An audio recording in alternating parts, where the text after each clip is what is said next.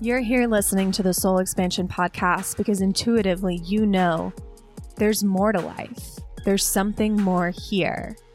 And truthfully, we access that something more in our own bodies, in our own souls. We have all the wisdom we need. And when we can access this within ourselves, business, money, impact, in every area of our life, become so much more easeful, relaxed, and abundant. My name is Kristen Kaczynski, and I'm here as your guide and your host. But this is your journey, so let the journey begin.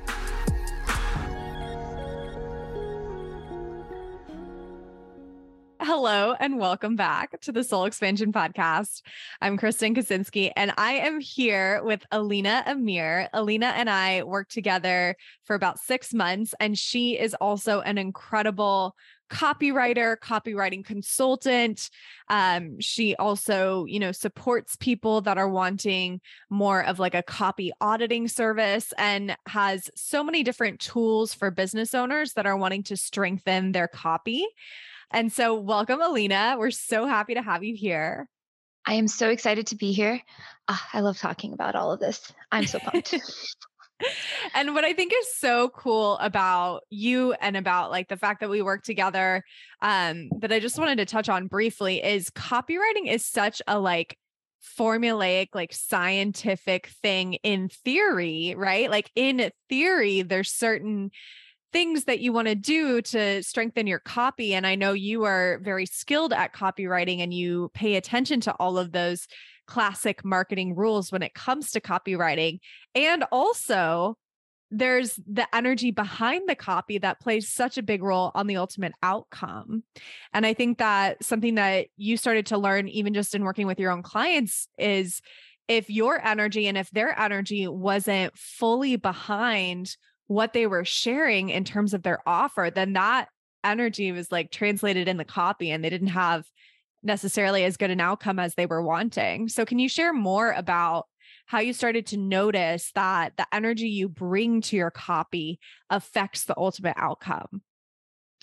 Definitely. So, copywriting is technically a marketing science. So, when you learn copywriting, you learn it just simply based on, oh, how to write a sales page or how to write an email sequence. And then, what are the different persuasion tactics that you can use to get someone to keep reading, to get someone to click buy, depending on your goal with whatever it is that you're writing.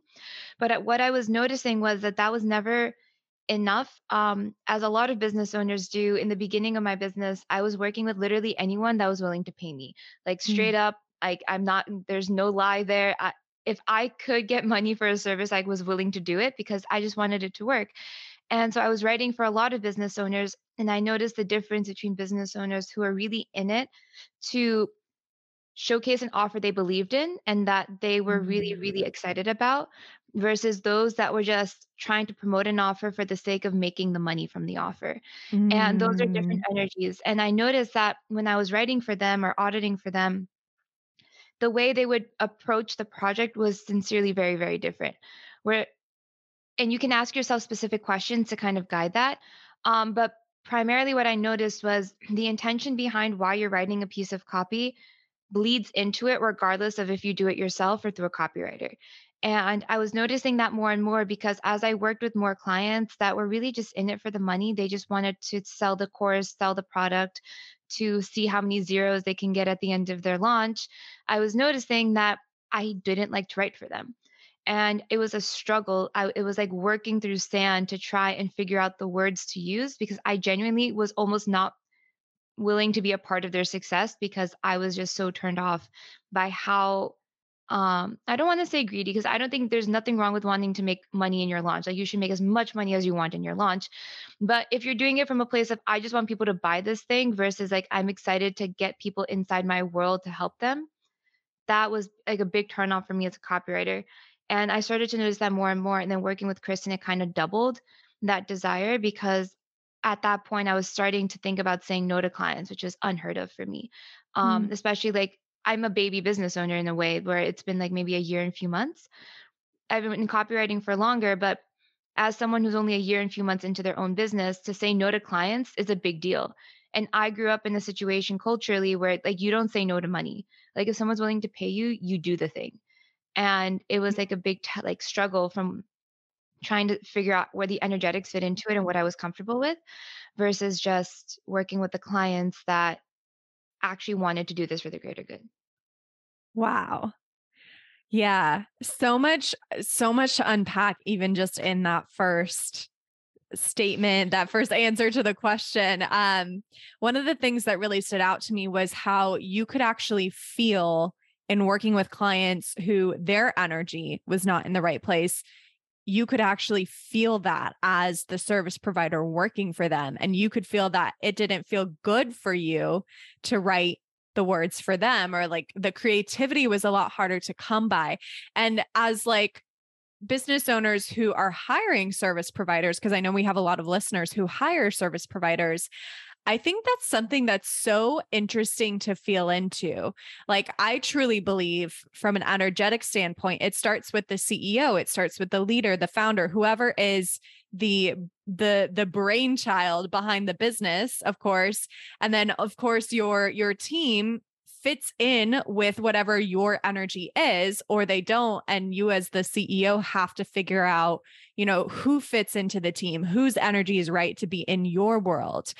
And I think it's so interesting when I when I come from like hiring people perspective to realize that my energy is going to impact the service providers I hire and it's going to impact how they want to show up and work. And I think it's just something so interesting to feel into as a leader.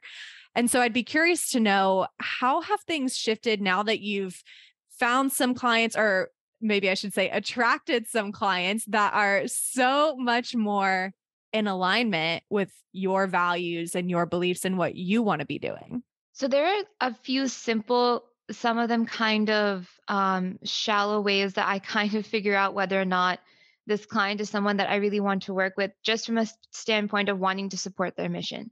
Because at the end of the day, a copywriter, social media manager, an online business manager, whoever it is, it's it depends on you. Um, they're a conduit. So they're not the ones who need to be excited about your offer primarily, right? Like you have to be excited about the offer. And then you need to translate that excitement to the copywriter, social media manager, whoever it is. And as a service provider, what I see often is people relying on the service provider to generate that excitement um, without having it as much initially. And that's a problem because as a copywriter, right, I, I can read your mind to a certain extent. I can articulate your thoughts. I can put together like fragmented phrases and figure out like how to make it sound good. I got you on all of that. That's not an issue. But I can't work from an unstable base, right? So there needs to be some sort mm-hmm. of foundation. And what I'm noticing a lot in this online business owner space is CEOs, business owners are reaching out to the service providers without that foundation set. And that puts a lot of pressure on the service provider to figure that out for you. Yeah. And then what ends up happening is the copy is not the copy or the content, whatever it is, isn't in congruence with your business because it wasn't communicated enough in mm. the onset. Um, and from an energetic standpoint, because I want to tie it back to the topic of the conversation, yeah, you need to make sure that your energy is behind the offer you want to create and sell before going to a copywriter at the end of the day. The copywriter will help you amplify it because when you see more words around it that are really pretty and like the language sounds really good, it'll make you more hype and you can use that language. But before approaching the copywriter, you should at least know the bare minimum of why do I love this offer so much? Who do I want to help with this offer? And what is the greater good that this offer is going to do? And mm. often, as a copywriter, because I have like those extensive questionnaires that business owners either love or hate, I can tell from the questionnaire how many people have contacted me for copy with just an idea without flushing out some of those details. Mm. Um, and I get it because it's overwhelming and you want to get the offer out there and it's like quick and dirty action in the online business space. I get it. I do that. My website's a mess, but I put out my offers on it. I understand. but um there's like core things, right? You don't need to know how many modules are in your course before contacting a copywriter, but you should know who the course is for before contacting yeah. a copywriter. So energetically it's it can be hard also as the copywriter to articulate that to a business owner because you don't want to tell what someone how to do their job and as a service provider it's even trickier because theoretically the relationship is like if they're my client i had to train myself out of the fact that the client is always right because I can sometimes be right. Like that's not unheard of. I I, I know what I'm talking Absolutely. about. Absolutely. and um, I was realizing I was having more in these conversations, and I am guilty of writing copy for offers that I shouldn't have written for. Um, mm-hmm. In the end, where like those offers were not on a goods foundation, they weren't they weren't in the greater service of the people they were claiming to be of service of, um, and everything like that. So I'm not, spe- I'm speaking this from the experience of having regretted saying yes to projects and writing for them when I shouldn't have. Mm. Um, and it sucks. Like it truly, truly sucks because then afterwards you have resentment towards the person you wrote for, even though I should have said no. It generates resentment. And if you assume, if the copywriter is already like annoyed, then you can only assume that the people reading the copy how they'll feel if they don't yeah. feel that energy behind the offer upon, upon purchasing. And the other part of it is when you are energetically really behind the offer that you're putting out, I think that translates to the rest of the parts of your launch beyond just copywriting. Copywriting is a, one part of the process, right? Like the emails are one part of the process, the sales page is yeah. one part of the process. The cool thing about copywriting is that once you put in the work to do it, if you do the emails, if you do the sales page, it can be translated to everything else. You can I've written sales pages for clients who just used the copy I wrote for them for their content to promote their launch. They didn't write anything. Mm. They just took pieces of the sales page and then did it. And it was all in congruence with each other because of that. But because they had the energy behind the sales page on the onset, that's why that worked. Mm. Because it kind of translated into the entire funnel, quote unquote, or customer journey, whatever word is less triggering for you. Because I know some people hate the word funnel. So I'm trying to be cognizant of that. Um, like fear the funnel. Um, but yeah i think the energetics of it but also there's the other problem where um that i've noticed in the online business space is copywriting is kind of a checklist item um mm. it's not some some people are just like just do it just get it done just outsource just outsource just outsource and i understand i outsource things in my business that i hate doing like account like what is it bookkeeping um, yeah. Um, you will never catch me bookkeeping. I will go into debt before I do my own bookkeeping, which I guess is not counterintuitive. But from a copywriting perspective, yes, it is a task you can outsource, but it's not a task that is hands off because it's mm. your voice. So yeah. if your voice isn't stable, then your copywriter cannot translate that into anything. Yeah, and I think that's that's something that a lot of people don't really understand when we think of like some of those things that we do outsource like for me marketing and you, as you know copywriting has been one of those things that i have you know put off outsourcing for myself at least until i really felt super confident in my own voice and full transparency i still write every fucking word in my business like every sales page everything on my website every email i ever send but part of that is simply because I am such a good writer and like I enjoy writing. But for those people that don't enjoy writing and don't want to write another word in their business, I think you're bringing up such an important point that they at least need to have the right mindset about what they're using this copy for. And I would even think like if if I were to hire a copywriter, I think it it's so powerful if you can actually be super intentional about why you're hiring that person. So, what mm-hmm. would you say if someone was going to hire you, Alina? What would be the like most powerful intentions someone could bring to a relationship with you as a copywriter? That's a great question. I have never worded it like that before. So, putting her on the spot. literally. So, if someone, let's say someone was DMing me about potentially working with me about copywriting, right? What I would look for is excitement about what it is that they're promoting. Mm-hmm. Um, that doesn't mean you, you have to be stress free. That doesn't mean that you have to have all the answers or anything like that, but just general excitement about what you're going after. Um, I never look for specific number goals unless they want to share it, but it's not super important to me. Like if someone wants 10 people versus 500 people, I treat it the same because it's so so dependent on the offer. But the first thing is done gen- is general excitement. Mm. The hmm. second thing is just I kind of stalk a little bit and see like who they're trying to talk to. Right? Like mm. is there someone that they're really trying to speak to? Is there some is the personality in the DMs the same as the personality they're putting on their social media profile. Mm. I think mm. that's something that's often overlooked. Um, and it's tricky because some people outsource their social media. So it's you have like I have to take it with a grain of salt for sure. But do I get the same vibe from them on their social media profiles as I do in their DMs, as I do mm-hmm. in the mm-hmm. DMs? Other things I look for is just like people who are willing to work with me to work with me and not because they think they'll get like a special deal out of it. Um, that's mm. something I had to learn in my business too, where I prioritize accessibility in a lot of things for sure. I have copywriting templates for people who want to DIY their own stuff, but aren't ready to hire me for anything. That's totally fine. Similar to, I think, your soul expansion membership, where it's just mm-hmm. a different way of accessing like my knowledge. And then I have payment plans, I have copy audits that are more accessible than done for you copy where I write every word for you.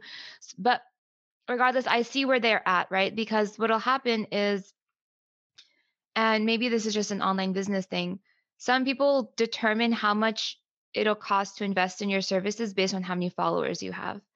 Mm. And I have a relatively modest following. It's less than a thousand for sure. No shame in that. Maybe by now it's more than that. Who really knows? But when this podcast episode comes out, but right now it's hovering around like nine, 10 or something.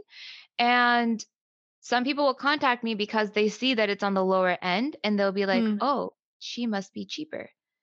Without realizing that, first of all, that that's not a fair comparison. Like it's mm-hmm. it doesn't really mean anything. Um, additionally, you don't know about my TikTok, which is hovering around 5,000. kidding. This is not but celebrating you for that. the intention behind why you're messaging me matters. Where if you're messaging me because you want me to help you promote an offer you're excited about, that's that's enough for me. Like that's enough where I can at least get started, that we can get the ball rolling in some capacity. And I always am willing to work with clients on like figuring out ways to like best support them given their resources. But I do not like because this has happened before. Everything I say is based on a mistake I've made. Like my mm-hmm. failures and my mistakes have taught me like a lot of lessons on who I'm willing to work with and who I'm not. But contacting me simply because you want a discount or simply because you think it'll be cheaper or easier is not the move. Mm, um, it's not because you won't get this happy. you literally won't. You should go to Fiverr Upwork then at that point. And totally. And, and I, I think that's something that I like really deeply respect about you and the work that you know we've done together is you you've been so firm about raising your standards and i know for a while there was you know some fear with that. So talk about like especially for service providers that may be listening to this or even like coaches like i think it, it's for any entrepreneur who may be listening to this talk about the fear of raising your standards like desiring clients that will treat you with more respect, with more integrity, have a deeper passion for the work you're going to do together. And the fear of like missing out on like that e- quote unquote easy money that you now know you didn't even really want to begin with. Talk about some of that that fear and some of the maybe the some of the limiting beliefs that came up for you as you started to raise your standards. Definitely to be fair, I'm still working on this, so I'm not like a picture perfect example. Um, but this kind of goes back to a programming thing that I realized in working with Kristen, which is as I'm Pakistani American. So when I was growing up, um, I grew up basically in an immigrant household, right? So both of my parents came here in their 30s and built a life from scratch, which is not an easy thing to do. And they basically their mindset about it was you take every opportunity you can get and you go mm-hmm. from there. There wasn't this idea of like, oh, this person's treating me poorly. I should find something else or I should say no. That wasn't an option because at that point it was survival. And this idea that you could hold out for something better didn't exist. And I was, I grew up with that belief, and both of my parents are business owners. And so they always talked about how they had difficult clients, but they just worked past it and how um, you just struggle and you hustle, you struggle and you hustle, and then eventually you get to like the other side of the rainbow. I don't know if they've gotten to the other side of the rainbow, to be perfectly mm. honest, but that was kind of the narrative where, and I'm, I'm sure a lot of people can relate to this, where the harder you work for something, the more worthwhile the result is of it. And so you like everyone loves the sob story, everyone loves the struggle story. So when I started my business, I thought it'd be the same thing where I was like, okay, I'll just take any clients I can get. and go from there. I started on like freelancing sites like Upwork and stuff like that. So I would get clients. So many people lowballed me. Um, a really great example is a really established business coach hired me for full launch copy, sales page, emails, and everything like that, and asked me for like a 30% discount. And at the time, I said yes, like full transparency. I said yes. And then they referred me to um, a peer of theirs. And at that point, I was charging, I think, a $1,000 for a sales page.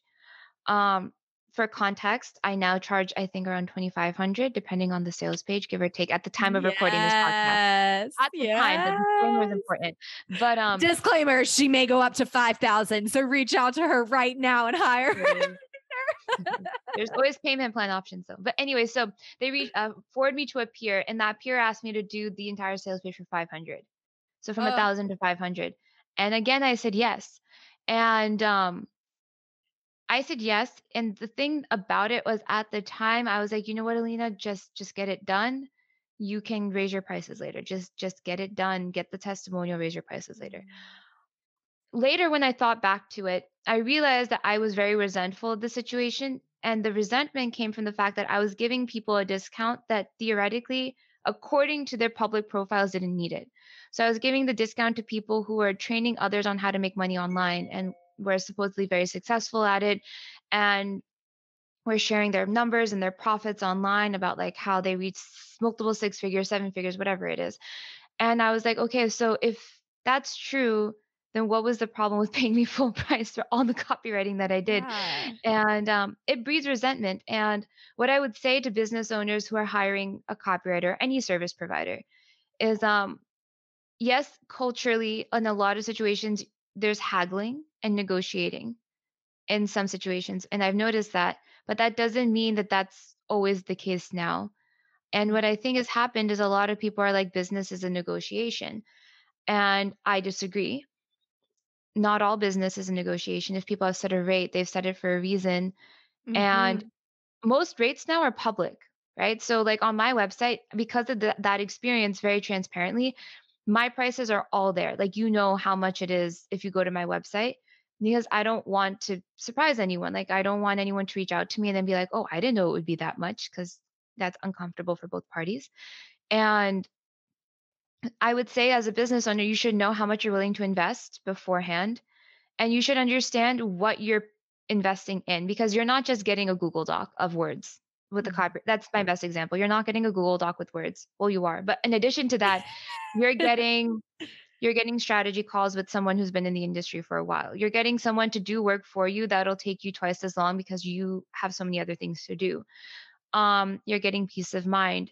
And with and you're getting someone who's really good at writing let's not discount literally. that alina like you're getting someone who this is actually like this is your calling and your craft this is your expertise right like a lot of a lot of coaches that would hire you writing is not necessarily their expertise i agree and i know that from reading it like there are things that I'm terrible at, and I'm I'm the first to admit it. Like like I said, we all we all have those things though, right? right? Like so, um, you're when you're investing in a copywriter though and this is another thing that i think is so important to remember is it's not a one time investment in the sense no sorry it is a one time investment for some projects but if i write you a sales page that does not mean that after your launch the sales page is rendered useless because that sales page can be used for so many things because a sales page has multiple sections to it it has your about me it has frequently asked questions it has social proof it has um, uh, ben, uh, breakdown of the benefits That's so many things, right? So you can use that for so many emails in the future, for stories. You can use that for content. Like, I I I truly believe that when you invest in copywriting, you're not just investing in like that particular piece of copy. You're investing in so many parts of your launch just going easier because you have so much of the work done for you. And what I think is really annoying to be fully transparent about the online business space is that service providers, for whatever reason, are placed on a lower pedestal mm-hmm. in terms of the investment and maybe in comparison to some coaches or consultants. And yeah, let's, I let's unpack that a little bit because you were talking about how you you've seen it's somewhat standard practice for people to negotiate in business and for people to negotiate with service pro- providers but for example i've never been i've never like not once been the type of person who was hiring someone else service provider coach whatever and said can you take off 20% because i'm also a business owner and i'm saying this not just to show a different example but also to challenge people who maybe are trying to negotiate with service providers but just for me like I want to be energetically in integrity, like with myself. Like if I wouldn't allow someone to negotiate with me about my prices, which that is not anything I'm ever available for. I do not negotiate my prices because I set them at a certain place for a certain reason, right?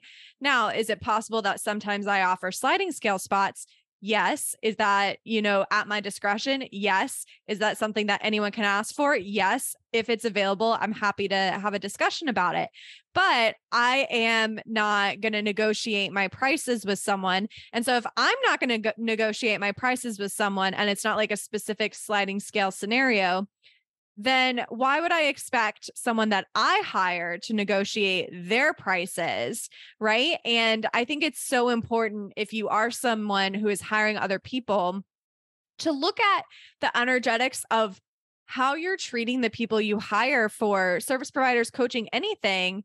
And is it all energetically in alignment or are there there are there people on your team that you're not valuing to the same degree as other people? And if so why is that the case right? Like why is that the case that maybe you're not valuing the copywriter that you're hiring or the the social media manager that you're hiring but you are valuing the coach that you're hiring?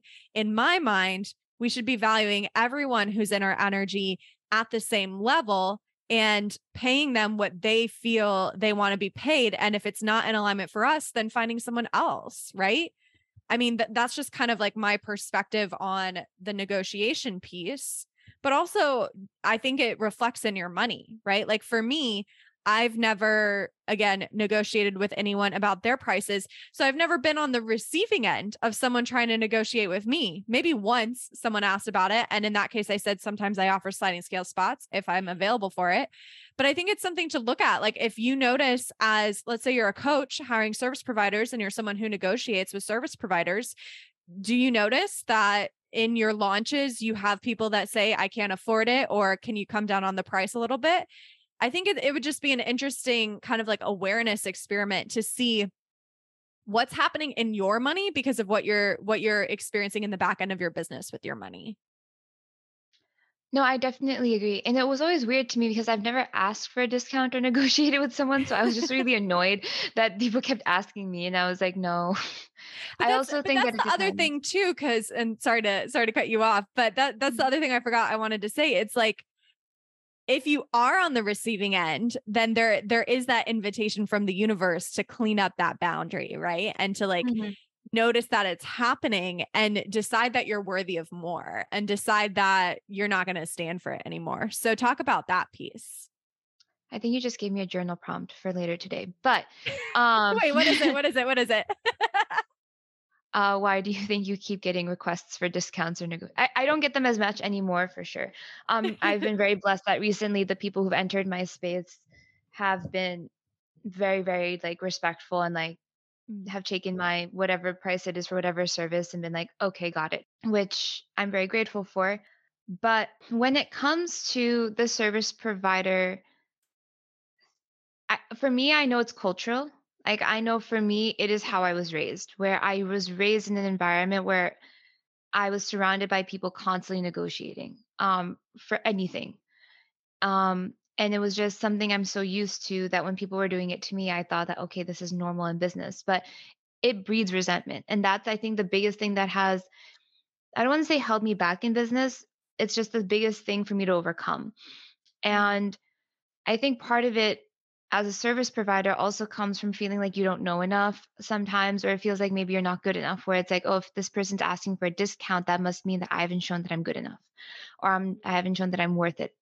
And I'm sure this applies to any type of business owner, but that's like a constant struggle of reminding yourself that yes, you are worth the investment. Yes, what you contribute is invaluable. Like it's barely quantifiable. Like the money transaction is just a part of that equation um And also something that I have found to help me a lot is very rudimentary, but I will literally just make a list of what I bring to the table.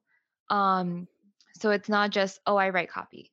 Like that's the bare minimum. That's like scratching the surface of what it is I do. Even from like the templates that I sell, the templates are filled with copywriting lessons. So it's not just like copy and paste. It's like there's reasoning behind everything, there's options, there's explanations, there's videos. Like I went above and beyond because I wanted everything that I sold. I wanted the response always to be like, I can't believe the investment wasn't more. Mm-hmm. Um, and yeah, one, so I wanted to go back to the list. Like one thing that has helped me as a service provider is to make a list of everything I bring to the table. For example, I have a law degree and yes, that's not copywriting. I get that. But the fact that I have a law degree means that I'm really good at writing a lot in a little bit of time and I know how to make a point. Like I understand the mm-hmm. importance of creating like an argument or persuasion. I understand all of that.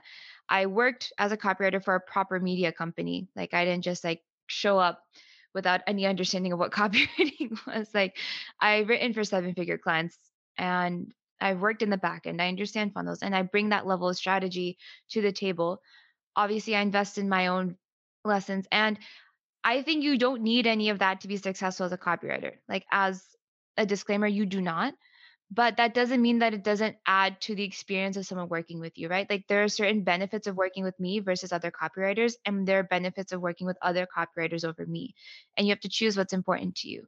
For example, some people really like working with me because I went to law school because their brand is more professional and that's not good or bad, right? Every v- brand is different. Some people have a more laid back vibe, some people have a more corporate vibe. It's up to you. But some clients who have a more corporate vibe who are maybe in the medicine space, real estate space, legal space. They like working with me because I understand the jargon, because I understand how to write all of that stuff in a simpler way.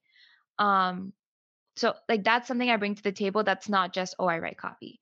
And I think as a service provider, whatever it is you do, I don't care if you're a social media manager, graphic designer, like don't discount those little things that brought you to where you are, even if they may not seem directly relevant. Yeah. Yeah, well and I think you're you're pointing to something that is so important when it comes to pricing your services and attracting the kind of income you want to attract is realizing that you are a unique individual with unique expertise and yes, some of your skills and some of your things that you bring to the table will be similar to other people, but at least what I've found for myself and and I know you're still on the journey you're you're working through things on your end but my income has really grown quite substantially the more I've leaned into okay this is me. This is me and no one else is me and no one else can even try to be me. And I think you know we're often told that about coaches and obviously I'm a coach but I think as a service provider there is room for you to really own who you are and own that who you are is good enough. And it's like, I almost think of it as like a swagger, right? Like it's like this energy that you bring to your business, to your marketing, to your content, to even to your pricing that says, I don't fuck around. Like, I know I am worth this amount and I don't fuck around and I get the job done if you're a service provider, or I show up and support the hell out of you if you're more of a coach type of person. And it's just really getting like, I, I feel like it's like digging your heels into this truth, like digging your heels into the mud and knowing that this is my worth. This is what I am amazing at. This is who I am. And the more you lean into that, the more you own that, the more you like develop that swagger. It's like you become that premium copywriter or that premium coach or that premium service provider that people don't even care what the price is. They're like, I need to work with you because I see something in you that no one else has in your industry. I definitely agree. A great example of that recently is um, in the reverse. Whereas there's, I hired someone to help me with my website because I was really annoyed with it. Like it, I just looked at it and my eyes were upset. And I was like, I need someone to come and make this look better. And just, I want to be happy when I visit my own website. I'm a visual person in some ways. So for me, having a website's important, but I don't think you have to have one. Just as a disclaimer for any business owners out there, if you don't have a website, then and your business is working, I'm very happy for you.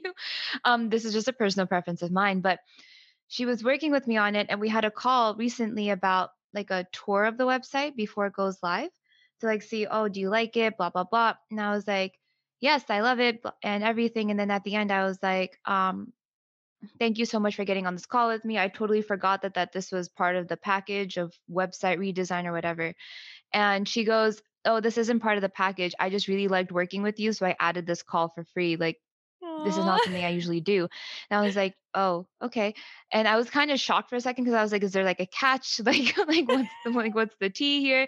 She's like, no, I just really love spending time with you. You're just like really fun to talk to. So that's why I wanted to do a call with you instead of just sending you a Loom video, which is what apparently is like the standard.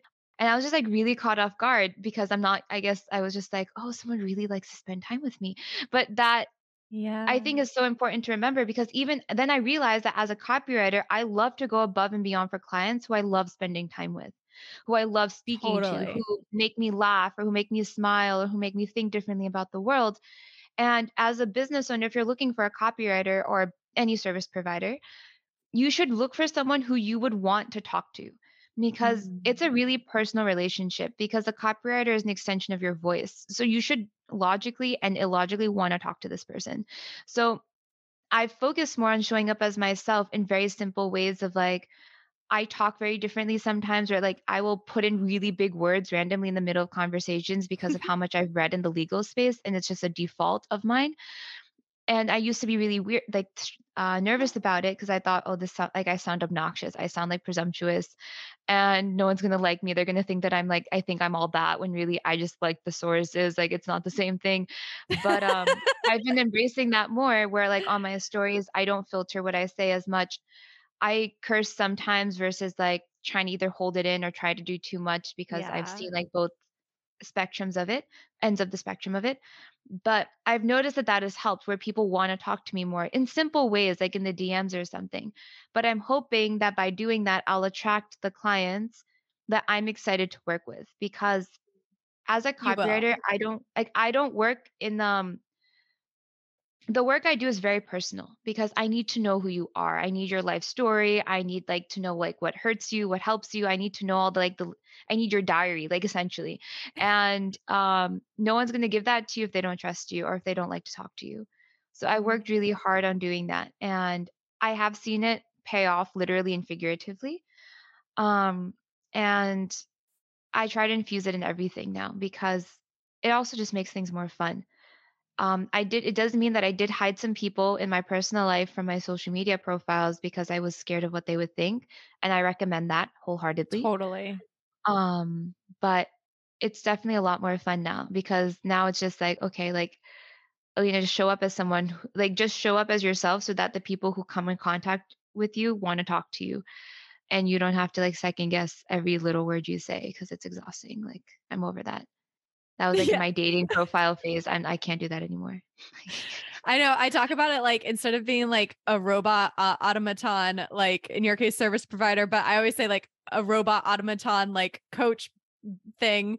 It's like just like stop, just be yourself, break down the walls, be all of you, be the parts of you that maybe are embarrassing, be the parts of you that maybe not everyone will love. Because if you show those parts of you, you start to open yourself up to the people who see that in you and see that it's not perfect robot professional. And they're like, I love this person. I want to work with this person.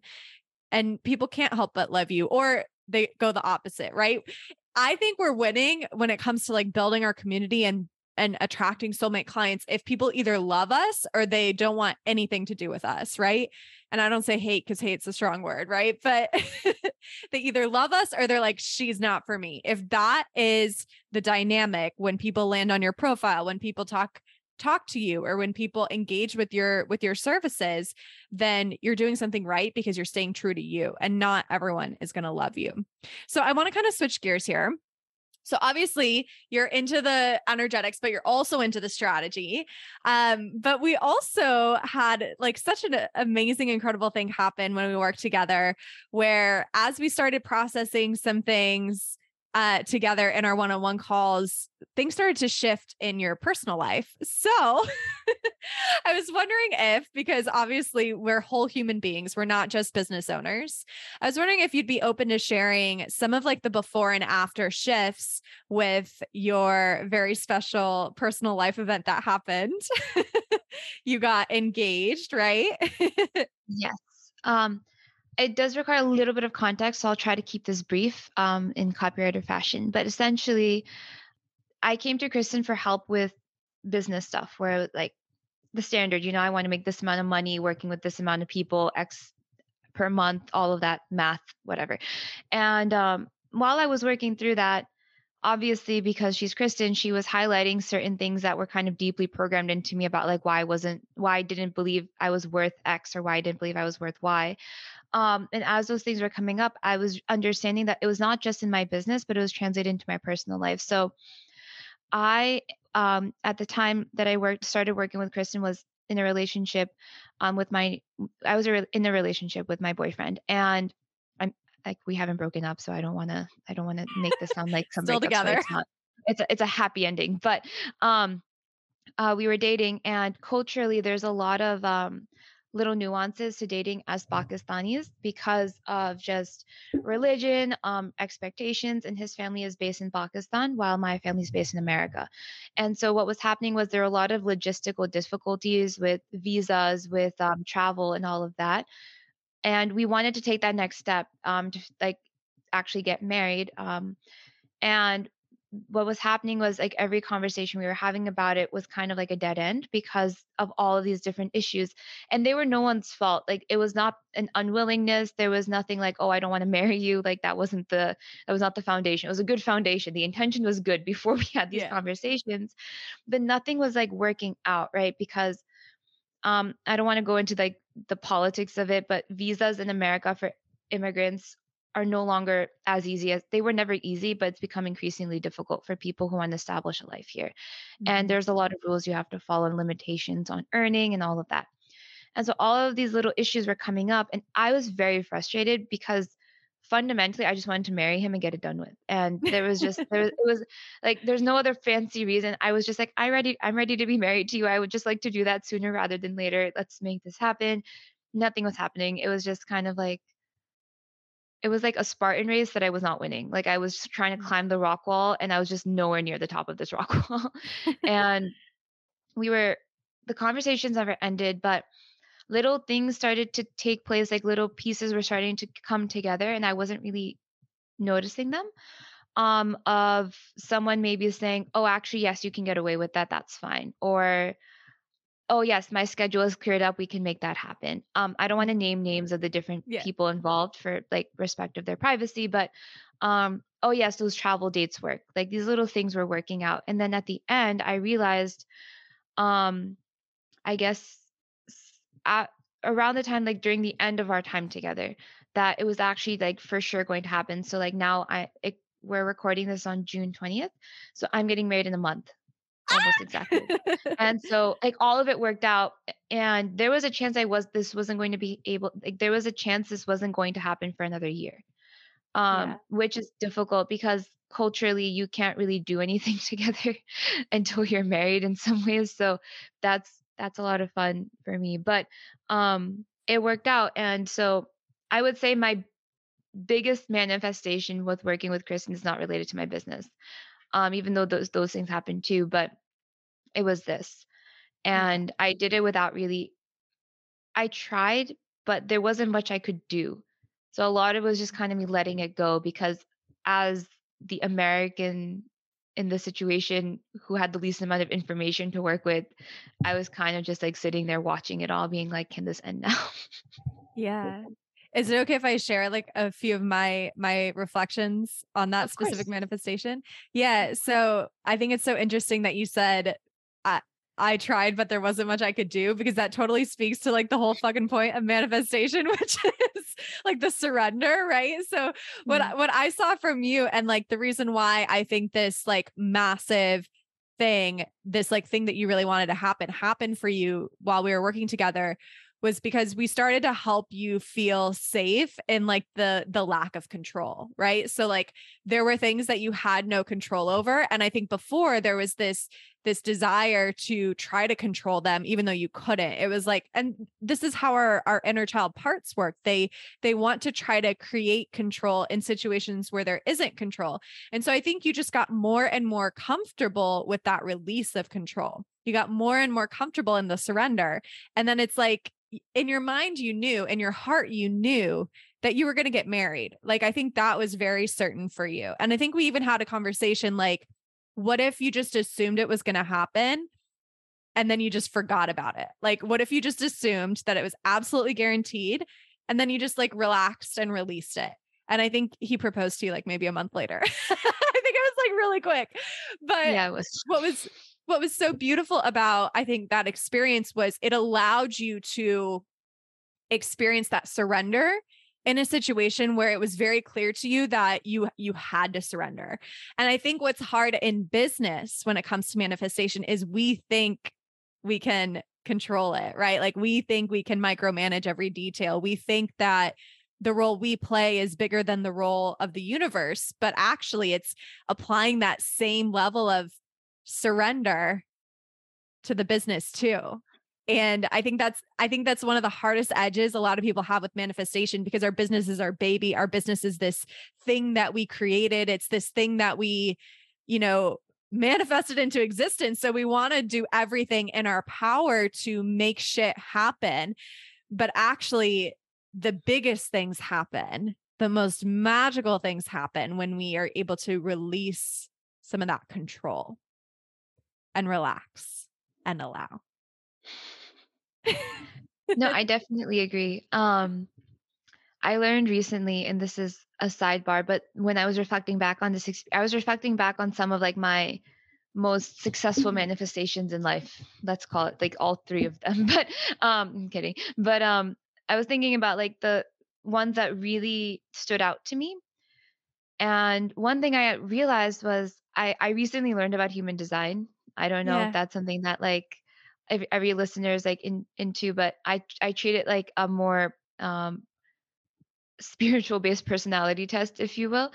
Yeah. And I'm a generator in human design. I'm I don't I'm a one three generator. I I don't know what the one three means yet. I'm working on it, but I'm a generator. And what that means is that I need to respond to what the universe like shows me versus like take a bunch of action to go after something.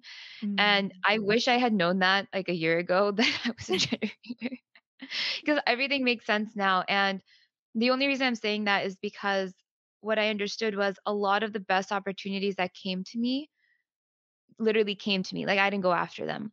Like the job I got when I didn't want to be a lawyer anymore, I didn't like search I didn't find on a job forum. I got a Yeah. notification on my phone for it and I just responded. And then like the wedding stuff, I didn't do anything. It came in front of me and I w- I had to respond yes or no. Um and everything like that. So that's something else I really I learned very recently about myself in terms of like the manifestation spaces. I am wired to want to keep doing and taking action and hoping that Mhm. it works because it makes me feel better about myself to know that I did something. I think we're Um, I think we're all kind of wired that way to a certain extent though. And uh, yeah. maybe there's unicorns listening to this because I'm I'm I'm a Manny gen, so I guess I'm a generator type, but I have a very similar uh pattern in my own business where if I like if my unconscious mind thinks that there's one more thing I can do, then I'm like really likely to do it. So Mhm. for me, it's been a huge practice over, over, and over again, which has been knowing that I can sit here and record this podcast and I can still attract a client. I can still make money, or I can sit by the pool and the money can still come, or I can be asleep and the money can still come, or I can post, or I cannot post. And it's like this, this deep acceptance and this feeling of safety and trust that the input is so irrelevant to the output. But a lot of us in this society and in this culture, we're wired to believe that the input equals the output. So if we're not making the kind of money we want to make, then the tendency is to input more. And if it's not us doing it, then maybe we're hiring more people or running ads or inputting something more to make shit happen. But I've experienced the biggest income growth when I relax when I trust the input I've already input. I don't know how else to say that. When I trust what's already happened and what I do, and also when I trust the now. And I think sometimes in business, we're afraid to be in the now because we're always planning for the next thing. But if we can trust ourselves in the moment we're in, for me, it's 1 58 p.m. Eastern time zone on Monday, June 20th. Like if I can trust that this moment is exactly where I'm meant to be and that nothing is wrong. There is no emergency in my business. There is nothing I have to fix. There is nothing I still have to do to be worthy of money. I'm worthy of money now. If I can center into that and keep coming back to it throughout the day, throughout the week, throughout the month, throughout the year, that's where I see the biggest abundance come through. Ditto. I, I, I, can't phrase that better. I know I like went off on a tangent based on your generator thing, but I just wanted to, for the listener more so, I just wanted to make sure that people know like, even if you're not a generator, I think it's really common because of our culture, our society, that we want to try and make shit happen. And so that's how we fall into these patterns of doing to receive and burning ourselves out. But it's like, can you actually hold yourself in the discomfort of not doing anything else, of not fixing or fixating or strategizing? Can you hold yourself in the void and feel worthy of the money coming or the clients coming or the opportunity coming or the marriage proposal coming, right? Can you hold yourself in the unknown where you don't have control and know that it's still going to work out in your favor? Yeah, that's definitely, I think, been the hardest part for me because doing things has become a crutch sometimes where like you think that the longer your to-do list is the better and it's never been true more true now because i've what like three four weeks i leave for pakistan in like three weeks because mm-hmm. that's where my wedding is and i just keep adding things to my to-do list without realizing it of things that i feel like i have to do before going like I have to schedule these many posts. I have to write these many emails to go out. I have to show up online this many times. Otherwise, what's going to happen when I take time off in my business mm-hmm. for a very solid reason, I think, to get married? But any reason is a solid reason. But um, the doing to receive pattern has been the hardest one for me, for sure, because I'll feel frustrated when I feel like I've done enough to deserve whatever it is that I'm asking for and it doesn't show up. I'm just like, what the hell is this? this is not the contract that I signed. But it's definitely a lot of unlearning because from school to extracurriculars to even hobbies that you want to get better at, everything has always boiled down to like the more you do it, the better. Um, there's never been like a, hey, just let it happen. Even though that's literally how I even found like my fiance, technically speaking. he kind of just showed up. Like I didn't really go after anything. Well, and I think there's I think there's another important like nuance here too. Like, yes, it just happens, but also you set the intention. And maybe you weren't aware that you set the intention. But like mm-hmm. I remember very clearly, very clearly the day that I decided I was going to meet my husband. It was two weeks before I actually met my husband. So two weeks before I met him, I went on this terrible online date. OkCupid. This was back in the day, like eight years ago. I went on this terrible OkCupid date. And I I sat myself down and I said to myself, I will never date a loser again. Like I will never and I and I also said like I am not online dating anymore. I'm just going to let it happen. I'm not like I'm holding out for my dream husband. I literally said the words, I'm holding out for my dream husband. 2 weeks later I met him. But the reason why like things like that work for us is because maybe in that area of our life we don't feel the need to control as much. Maybe we believe in fate or destiny a little bit more. But the same is true in business where we can be like, I'm holding out for my soulmate client. I'm raising my standard. I'm raising my prices. I'm holding out. But then the the thing that we run into is someone will come up and say, "Oh, that's too expensive." And instead of recommitting and being like, that's okay. There's someone else out there who's ready to pay these prices and sees the value. We then get afraid, right? Like we get afraid because someone said that's too expensive or can you give me a discount? And so it's it's just recognizing like there's going to be times where if you raise your standards in business or if you want to call something in in business, it may look like it's not working. And it's mm. what do you do in those moments when it's not working to still get what you want? And I think that's the power of holding yourself in the discomfort of what you can't control because you can't find the path you can't figure out the how. Like when when you were manifesting this marriage proposal there were so many things that could have told you this isn't going to work this year you'll have to wait a year. There were so many different things. And so when you finally released and relaxed and just decided it was going to happen and that you didn't care about all the little things but you just assumed it would work that's when things just started working for you because you took your hands off of it. You took the control off of it. And even though there was all this evidence stacked against you that it wasn't going to work out, you still believed. And that's what we have to bring through in business too is like, it can look like it's not working, but how do you respond when it's not working? Are you assuming that the evidence you're being presented with is the only outcome? Or are you looking at that and saying, actually I still want to charge higher prices and I trust that there's somewhere someone out there who's ready to pay me these prices. I trust that there's someone out there who's coming into my energy now to pay me. And it's hard cuz you're like holding yourself in all the all these money wounds and all these fears that people aren't going to like you. But it is so powerful when you can really become embodied in it because then miracles truly do happen everywhere in business, in life, in marriage, everything. So I feel like I'm doing like a lot of like mic drop moments in this episode and I'm not even intending to. It's just like channeling through. Maybe because we worked together for so long and I'm like yeah. used to sharing wisdom with you. I literally had to remind myself in the middle of that that oh they, this is a podcast. This is not a coaching call. I'm just so comfortable with you that this is what flows through. I just regret not opening my notebook to take notes. That's my biggest regret right now. But well, it's it's um, recorded. So very true. So true. But no, I definitely agree. And it's also cool because what ends up happening is that it gets easier.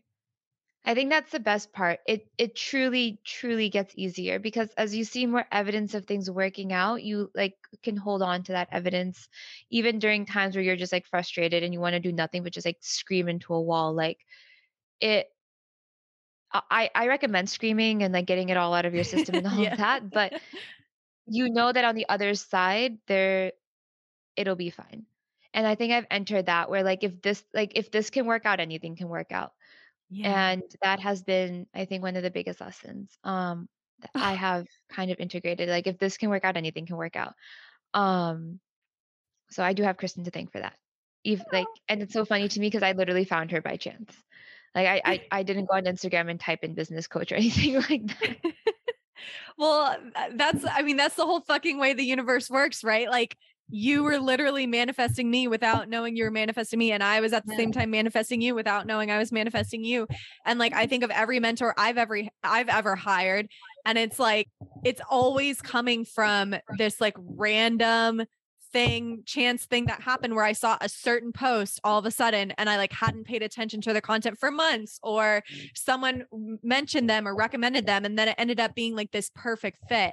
And I think we just have to lean into those moments where we've been the client as well and realize like we've made decisions that were seemingly divine. So why can't mm-hmm. the clients we want to receive be in the same position? Why can't something like that happen where I think you heard me on a podcast, right? Where someone hears me or you on a podcast, yeah. on this podcast, and decides, wow, I heard something in Alina that really makes me excited to hire her as my copywriter. Boom. Yeah, like, why hesitate. can't that be true? What? I said, don't hesitate from those feelings. Um, Lean into those feelings. uh, no, but I definitely agree because I'll even think back to like some of my favorite clients and seeing their note the seeing that notification in my inbox that they filled out like a form or whatever I was just shook. I was like, how did you even find me? Like, where did you come from? I don't even know. And those are sometimes my favorite. And it's why I stopped using Upwork. I'm kidding. There are many reasons I stopped using Upwork, but that was one of the reasons where I was started trusting that people could find me without me having to like bid for a project or something like that.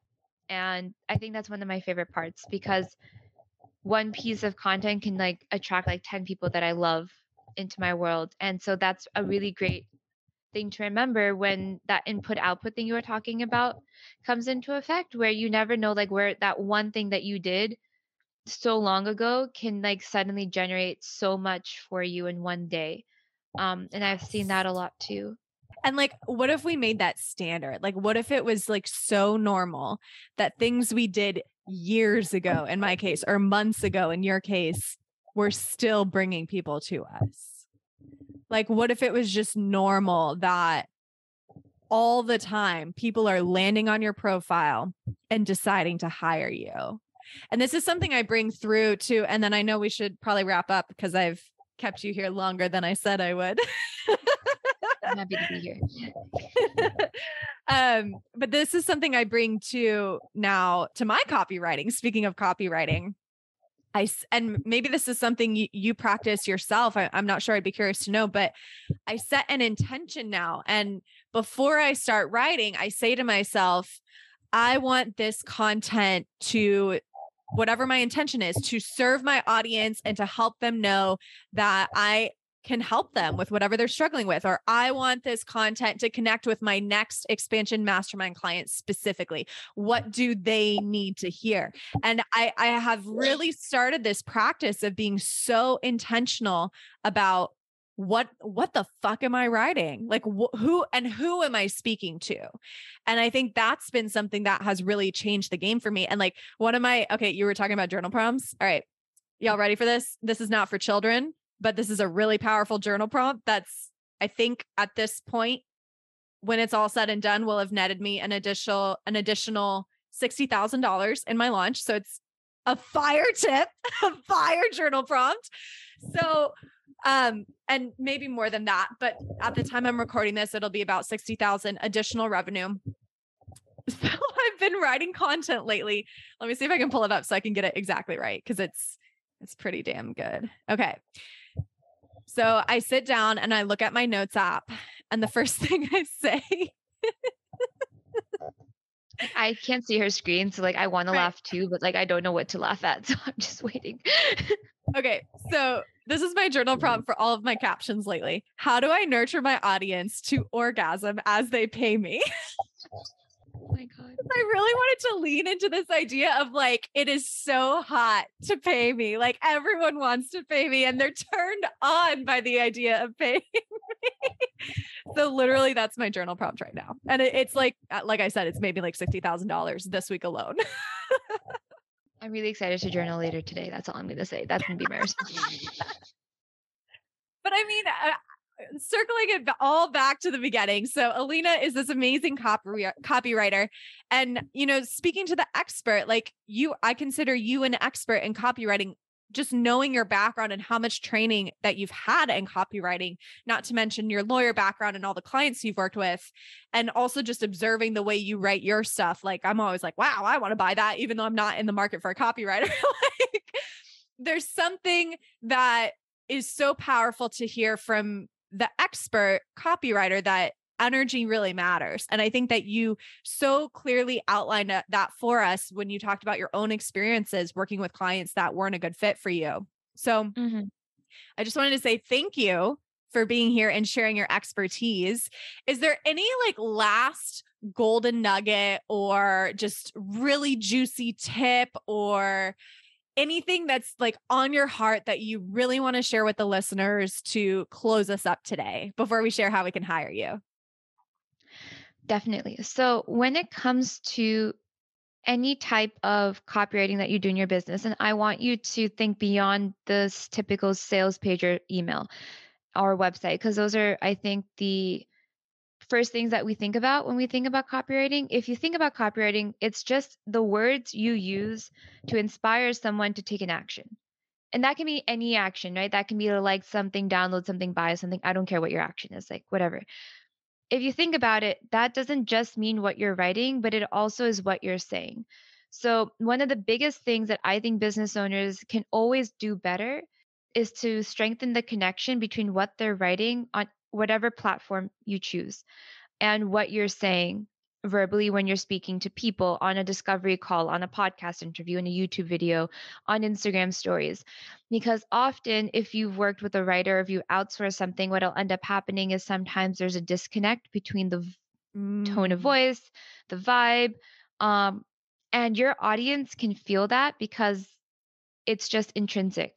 We know when something was written by someone else a best mm-hmm. example of this is like if you write a text to send to someone to break up with them, but your friend helped you with the text, you can tell like what parts are written by you and what parts are written by your friend. Like it's very clear. Yeah. And a good copywriter will be able to mask that difference as much as possible. That at the end of the day, like if you're working with a copywriter, it's not just outsourcing the task. It's after the task is done, reading it, embodying it, and understanding like this is the voice that I'm trying to put out there and doing that even when the copywriter project is done and over with. And that'll just make everything even better because then people will know it's you from beginning to end and there will be no question. That is such a fire tip. I like literally have never thought about that. I, probably because I write and say everything myself, so it's all me. Yeah. But I do see that that disconnect in even in like seven multi seven figure entrepreneurs. I can tell when something is not written by them just because, you know, yeah. I follow them closely enough. So I think that that is like a gold mine tip right there. So I really appreciate you sharing that.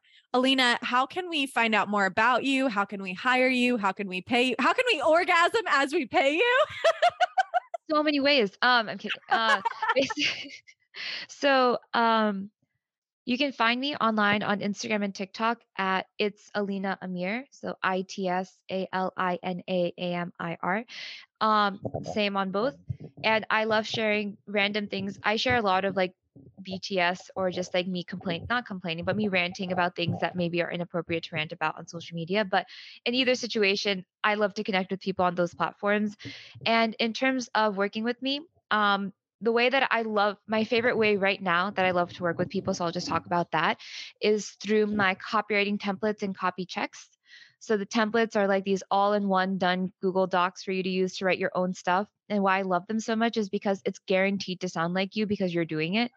And the hard work is done for you. Like I've done all the formatting, the color coding, I've done all of that for you. So you just literally have to like open it up and like write.